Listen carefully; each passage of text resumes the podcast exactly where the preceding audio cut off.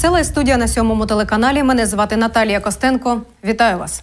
В Росії стався вибух на заводі з виробництва ракет. Офіційно його пояснили, нібито плановими випробуваннями двигунів. Воткінський завод випускає продукцію військового та цивільного призначення. На заводі виробляють оперативно-тактичні ракети Іскандер М, стратегічні ракети Тополь М та Ярс, ракети морського базування Булава. Про те, що насправді могло спровокувати вибух, і про його наслідки говоримо далі. З нами на прямому зв'язку воєнний експерт Олег Жданов. Пане Олеже, вітаю вас. Вітаю. Дякую, що ви з нами на прямому зв'язку. А що нам відомо про Воткінський машинобудівний завод?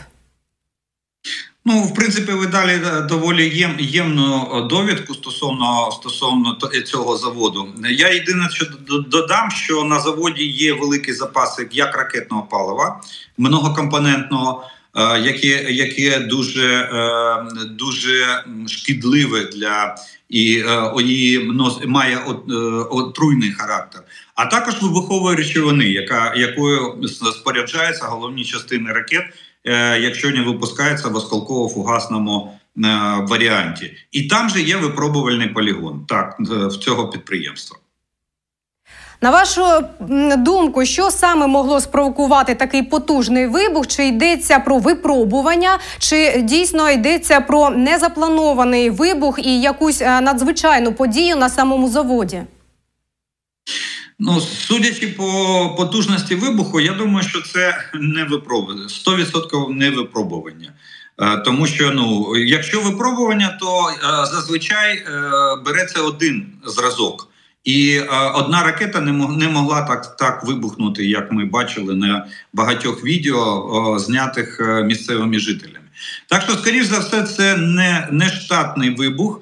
Е, а от де він стався, чи на скоріш за все він стався або на е, складах ракетного палива, яко, яке могло так вибухнути, а можливо на складах вибухових речовин. Е, зачепив виробничі потужності чи ні, я думаю, що ми згодом дізнаємось. Но в, тому, що це не плановий вибух, і це скоріш за все якась аварія, чи можливо навіть катастрофа, якщо загинули люди. От. То то і на випробування це 100% не схоже. Зараз е, лунає багато припущень щодо події. Е, деякі з них пов'язані з тим, що ем, йдеться про якість ракет, які виробляє завод, і про темпи виробництва, начебто надвисокі темпи виробництва не дозволяють виробникам ем, певним чином, як цього потребує технологічний процес, випробовувати ракети. Як ви дивитесь на таку версію? Ну, справа, якщо ця версія стосується ракети булава, то можливо, тому що вона навіть при випробуваннях, е, колись, е, колись, коли її починали розробляти, вона показувала дуже погані результати. І в 2018 році, 2018-му, головний конструктор цієї ракети застрелився. Е, саме саме в результаті от, невдалих випробувань цієї ракети. Потім про неї забули і згадали, Російська Федерація її відновила. Е, буквально в 21-му чи в 22-му році е, розробкою виробництва цієї ракети булава. От но це це стосовно е, якості ракет. А Ярси і Тополь вони випускають давно і у них налагоджений технологічний процес. Але е, мобілізація могла торкнутися цього підприємства, і частина співробітників могла бути відмобілізована за тими хвилями, які за тою хвилею, яку призначав е, Путін, і тою прихованою мобілізацією, яка йде сьогодні в Російській Федерації постійно на постійній основі. Ну судячи, е, вирогідність того, що був допущений якийсь брак або було порушення е, мір безпеки під час виробничого процесу. Ну я думаю, що мало вирогідно, тому що все ж таки на таких підприємствах система від, відлажена і вона вона працює. Хоча чоловічний е, людський фактор ніхто не, не, не відміняв. Як можна сьогодні оцінити якість ракет, вироблених на Воткінському машинобудівному заводі з досвіду використання їх росіянами в Україні? Ну, з тих, що вони випускають, е, тільки калібри. Ми зустрічаємо, е, зустрічали на території України і зараз е, дуже рідко вони їх е, застосовують. До речі, це може свідчити про те, що вони не запаси закінчуються, а виробляти вони не встигають. В принципі, калібр доволі, доволі ефективна ракета, і вона високоточна. От, так що по її якості я би не сказав, що є якісь зауваження. Нам, нам іноді приходиться прикладати доволі багато зусиль для того, щоб збити ці всі калібри, е, які летять летіли на, в наш бік. Ну іноді сьогодні ще теж летять в наш бік, е, застосовують, е, які застосовує Російська Федерація. Ракети міжконтинентальних балістичних комплексів, типу Тополь чи Ярс, на, щастя, не використовуються ракетні війська стратегічного призначення в нашому в нашій війні. Ну і ракета Булава, вона я вже сказав, вона вони відновили, і вона, скоріш за все, на сьогоднішній день знаходиться на стадії випробувань. От, на в ході, її е, доробки і доведення до е, остаточного е, технічного завдання. Я бачила інформацію, зокрема, і про те, що такі інциденти на заводі трапляються не вперше. Як можна їх пояснити?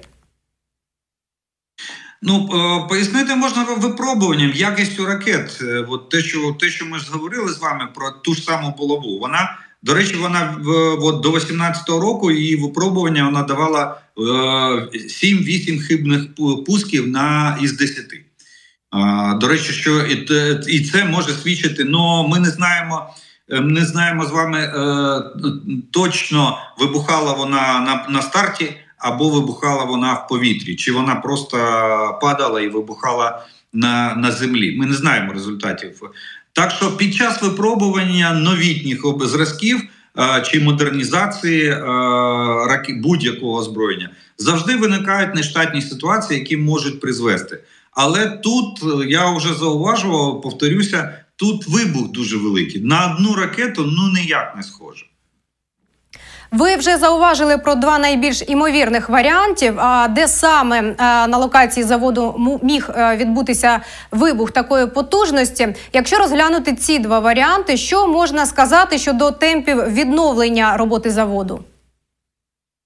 Ну, все залежить від того, е, зачепили виробничу ланцюжок чи ні, потужності виробничі постраждали чи ні. Якщо потужності виробничі постраждали, то це може зайняти не один місяць, а може навіть і рік. Справа у тому, що Російської Федерації на сьогоднішній день дуже величезні проблеми з закупівлею високоточних станків для організації виробництва. От вони навіть це е, і по системам озброєння вони е, не можуть розгорнути виробництво, тому що відсутність навіть ті станки, які в них є на сьогоднішній день, вони їх не можуть довго експлуатувати, тому що запчастини і обслуговування цих станків е, проводилося країнами-постачальниками. А це в основному західні країни. Китай особливо не, не може покрити потреби Росії в високоточному обладнанні. Вони там скупили виставку, яку Тайвань проводив в Китаї, от буквально декілька тижнів тому. Але це знов ж таки це одиничні зразки, які були е, представлені на ви- виставці. Це не пром- промислове постачання. Тому відновлення підприємства може зайняти і рік і більше. Пане Олеже, я дуже дякую вам за вімкнення, за відповіді на питання і за аналітику. Нагадаю, з нами на прямому зв'язку був Олег Жданов, воєнний експерт. Ефір для вас провела я, Наталія Костенко. Дякую, що дивитеся. Ми телеканал. Робіть таки надалі.